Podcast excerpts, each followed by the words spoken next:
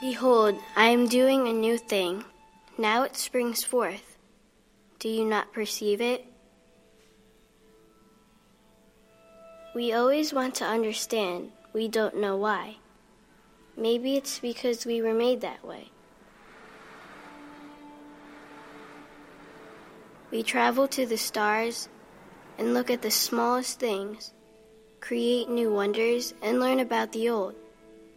Science is so cool and people are so smart. We learn more all the time.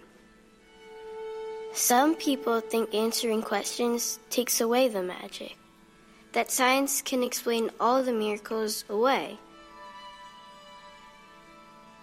But I think the more questions we answer, the bigger my God becomes.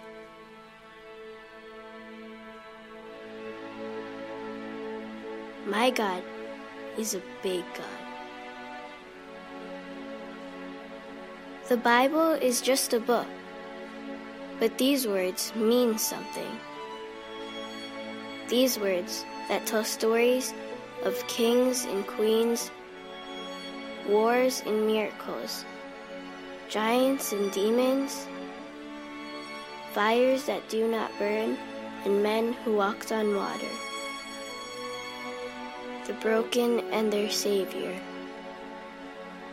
I wonder if we can still believe in those things, even if we haven't seen them, even if science can't tell us why or how.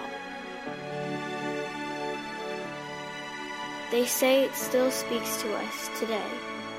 They say it's a love story between God and people, that it gives us direction, shows us how to really live that the words can mean different things to different people at different times. God still uses the Bible. He talks to us through a book. He's still talking, still loving,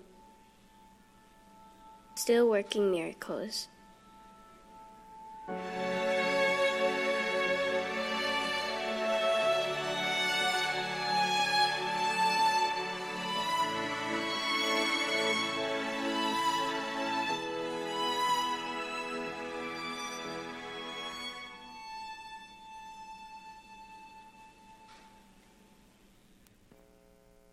In the book of 2 Timothy this morning, chapter 3, verses 14 through 17. If you brought your Bible with you, you could turn there. If not, the scripture will be on the screen behind me when we get to that point.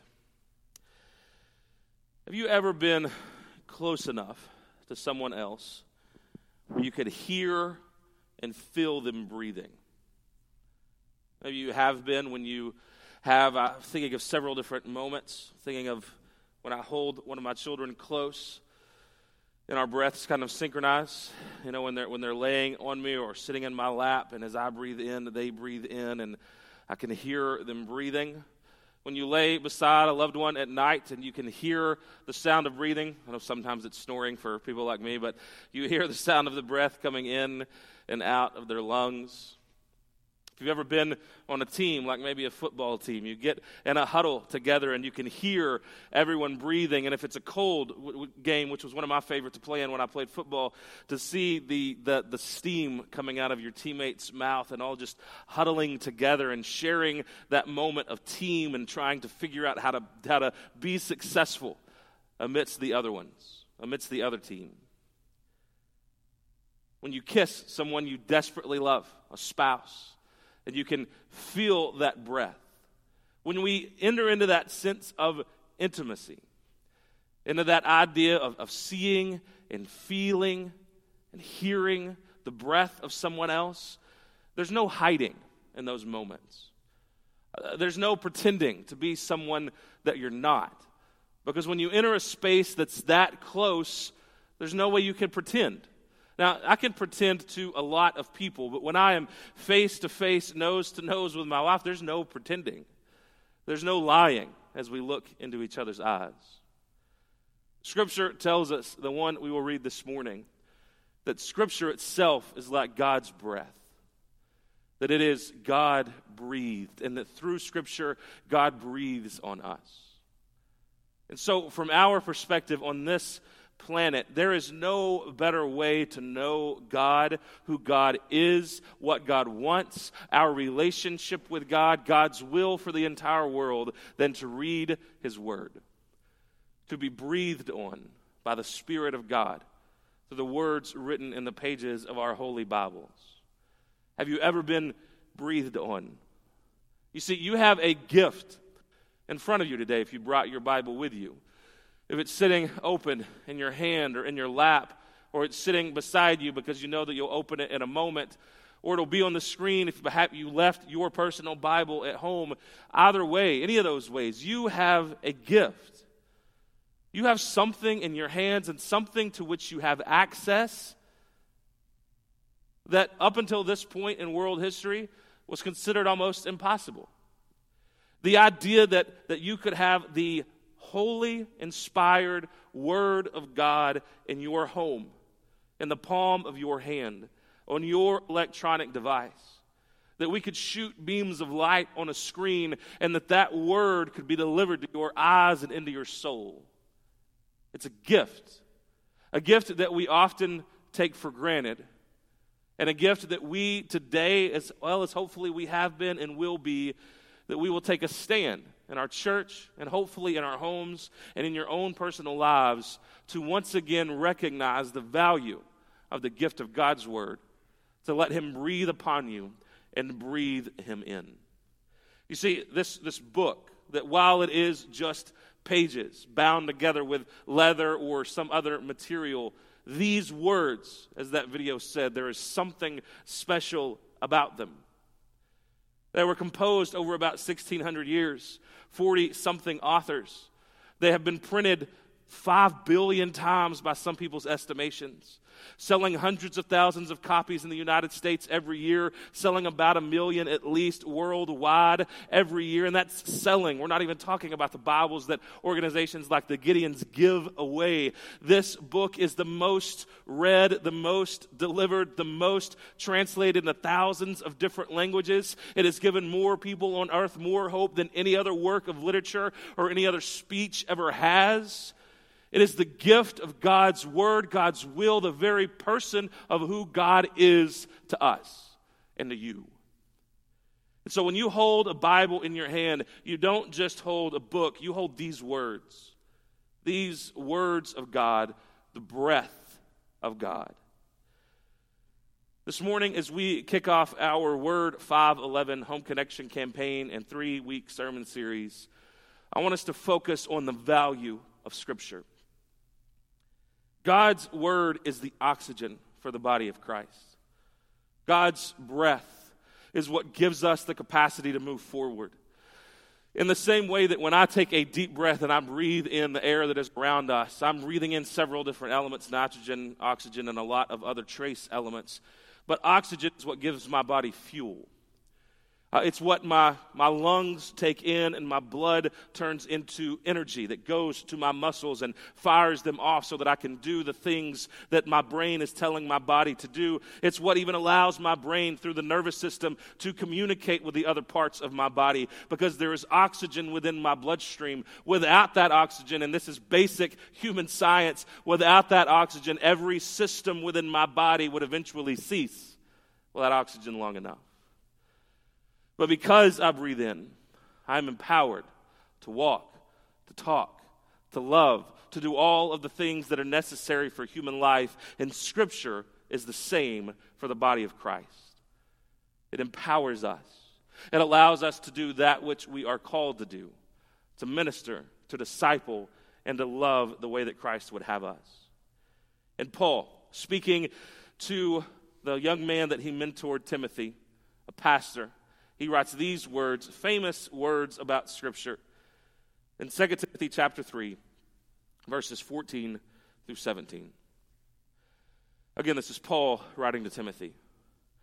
But as for you, continue in what you have learned and firmly believed, knowing from whom you learned it, and how from childhood you have been acquainted with the sacred writings, which are able to make you wise for salvation through faith in Christ Jesus. All scripture is breathed out by God and profitable for teaching, for reproof, for correction, and for training in righteousness, that the man of God may be complete, equipped for every good work. See, Paul is nearing the end of his communication with Timothy, this young man that he mentors. He's about to cease communication. He's about to let Timothy out on his own. And in that time, one of the main things that Paul wants to do is to give Timothy the one source of advice and leadership that he will always need to keep in his life.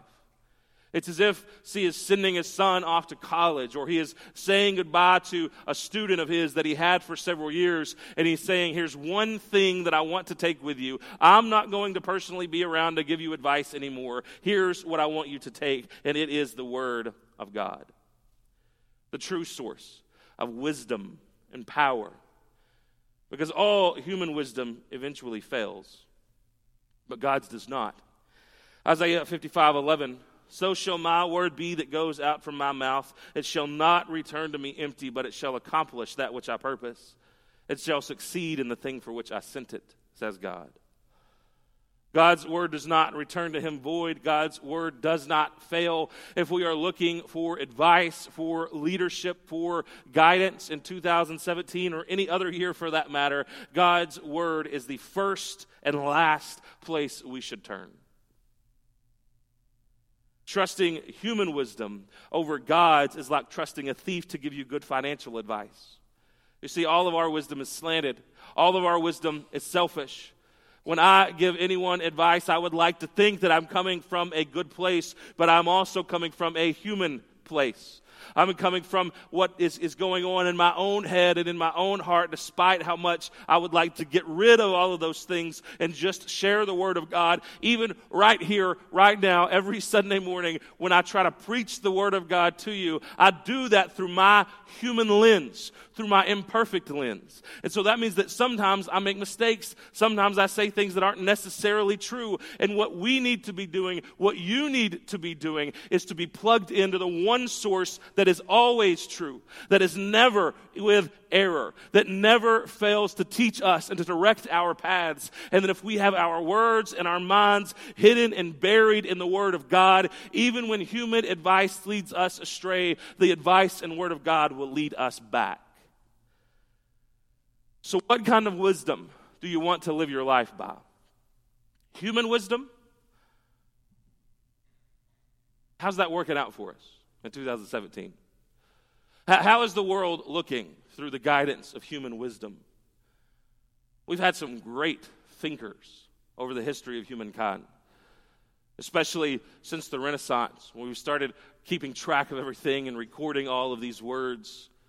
Some great human philosophy has come out to know thyself and to thine own self be true, and, and all of these little platitudes that we love to throw out. How's that working for us? How is human wisdom leading us in this world and in this day? What kind of wisdom do you want to live your life by? Human wisdom or God's wisdom? More importantly, those of you who are raising children, and when I say raising, I don't just mean they're living in your house. They could be 60 years old and you could still be raising them.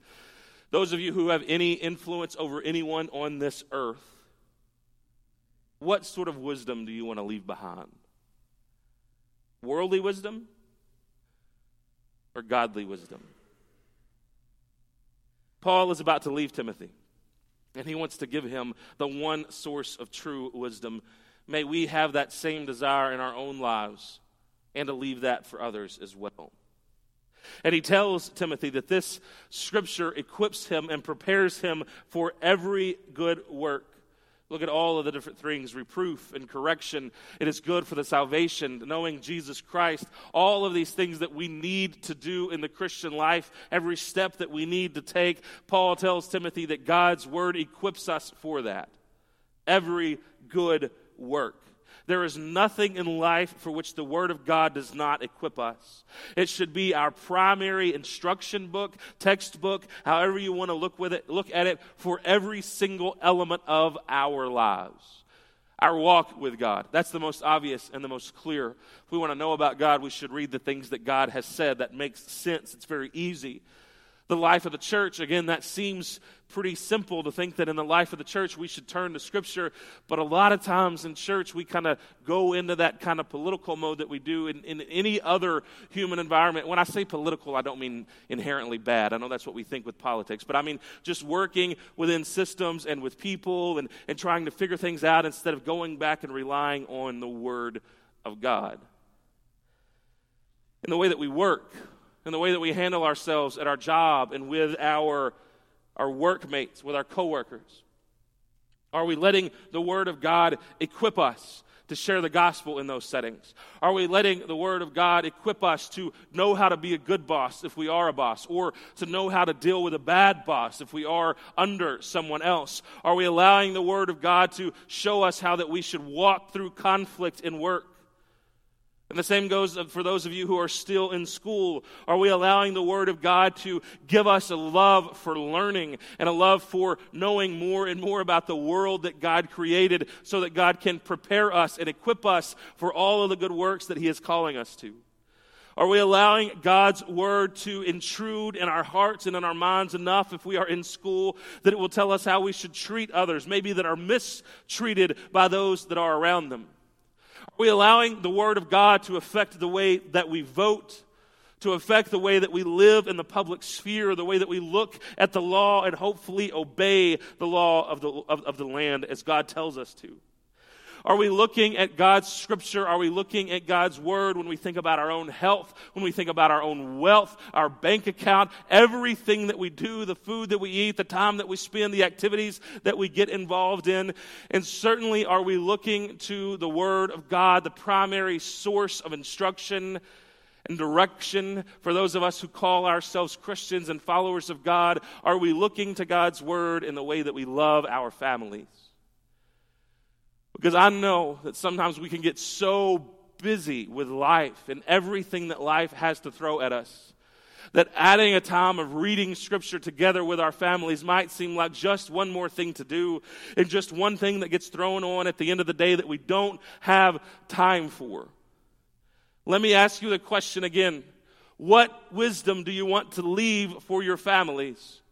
Do you want to leave them with the wisdom of the world? The wisdom of worldly books, worldly music? Do you want to leave them with the wisdom that they are getting from their friends at school and from teachers that you may or may not agree with? Do you even want to leave them with the wisdom that you know comes from your mouth that is sometimes imperfect? Or do you want to leave them with the wisdom of the one true perfect source of wisdom, the Word of God? And if you do, then you have time for it. If you do care about imparting this word to the next generation, if it is really something that is in your heart and in your mind that you know you not only need to do, but that you want to do, you will make time for it.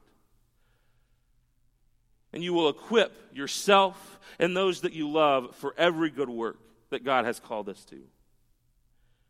You see, one thing that we often miss in this passage because we focus so much on verse 16, it's one of the most famous verses in the New Testament, especially in Paul's writings.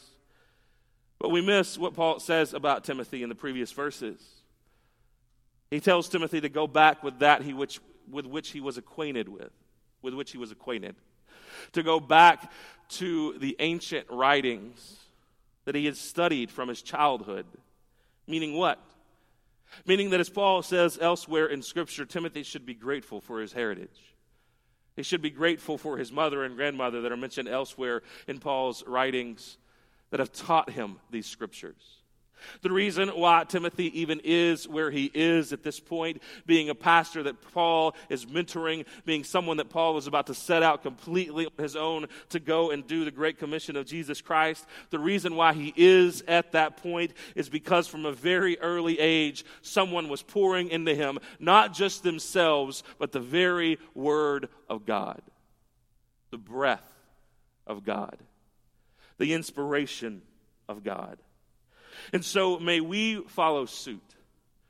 Parents, grandparents, those of you who have any sort of authority or teaching over anybody else, influence over anybody else, The best possible thing we can do for our children is to teach them to love God and love His Word. That is the one single thing to which we are all called, is to impart into the next generation, children, grandchildren, people we are mentoring, people we have influence over, is to impart to that next generation a love for the one true God and the true Word of that true God.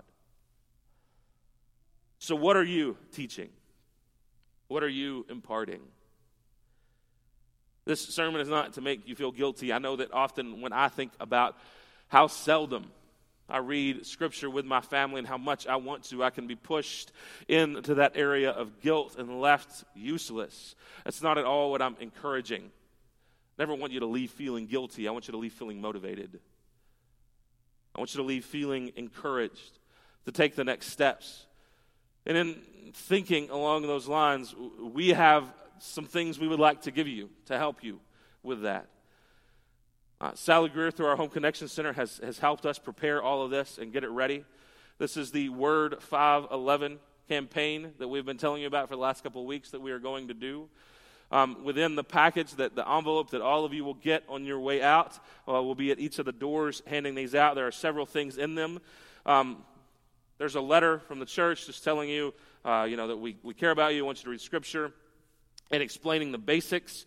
Uh, but there's also this, this Bible at Home roadmap, which is kind of the, the, uh, the meat uh, of, of this envelope.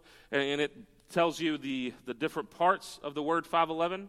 Uh, to read the Bible individually by yourself five times a week at least, if you're already doing that every day, keep doing what you're doing.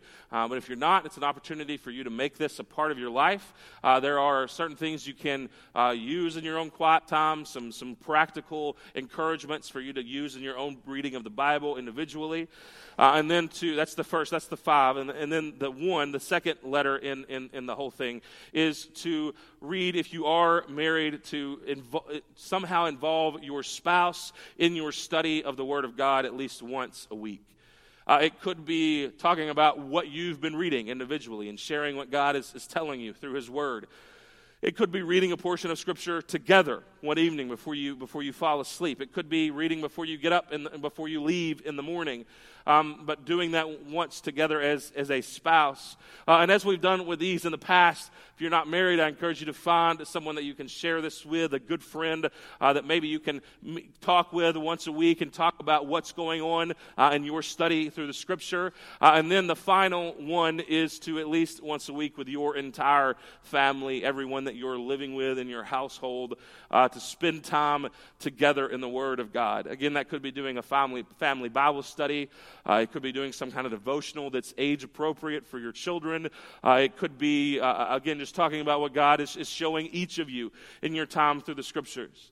And so I want to encourage you to, to pick that up. This is, like I said, kind of the meat of that. But there's some other things in there as well, uh, such as uh, this, this family memorizing scripture. Uh, there's this laminated card uh, that you can take with a dry erase marker and you can write for your entire family to memorize one scripture a week during this process. You'll have three scriptures memorized by the time that we're done, uh, and you'll be on a, a, good start. There's all sorts of other things at the Home Connection Center as well. Uh, there's a date night activity that you could do with your spouse. Uh, there's something for older children, something for younger children.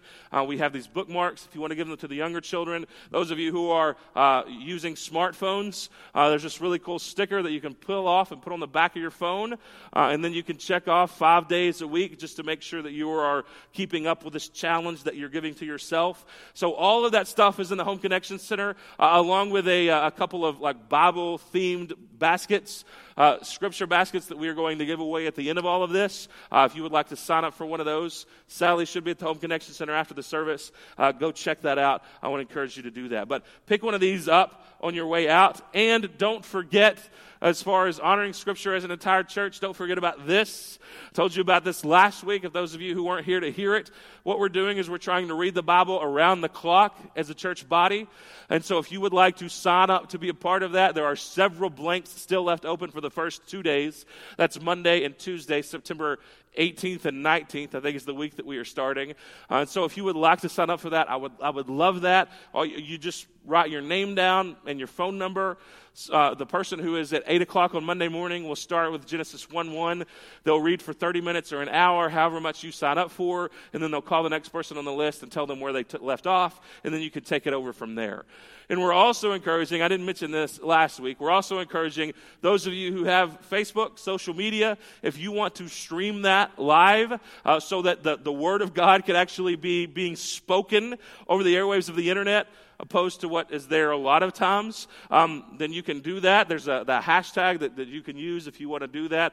I know that doesn't mean anything to most of you, which is fine, uh, but I encourage you to, to look at that, to read Scripture together as a body, and let's see how long and how far we can go. Now, by the end of this series, so by September 17th of that Sunday, we would like for all of the blanks to be filled in so that there's no like free time between them. I know we're, we're signing up at different times. I signed up for the 2 a.m. time slot this morning. Um, I don't know if Cheryl's going to appreciate that or not, but I signed up for that early. Uh, and so I encourage you to go in and fill the blanks. If you are not person, Go in and sign up for the 2.30 or the 3 a.m. If you're a morning person, you wake up at 4 o'clock, sign up for one of those time slots. If we start to get this one filled up, we'll put the next couple of days on the list as well.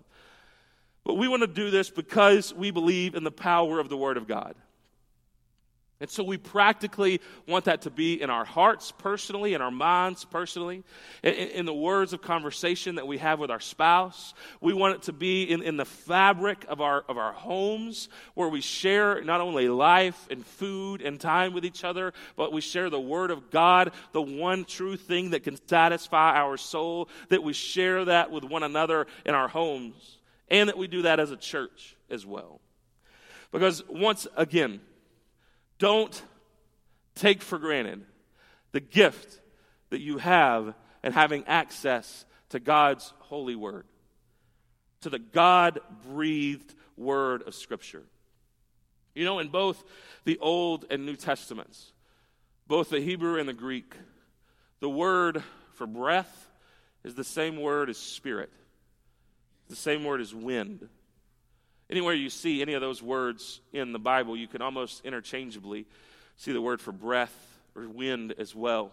For instance, in Genesis 1, when the Spirit of God is hovering over the waters, it is the Hebrew word ruach, and it can mean breath of God. It can mean the wind of God is hovering over the waters.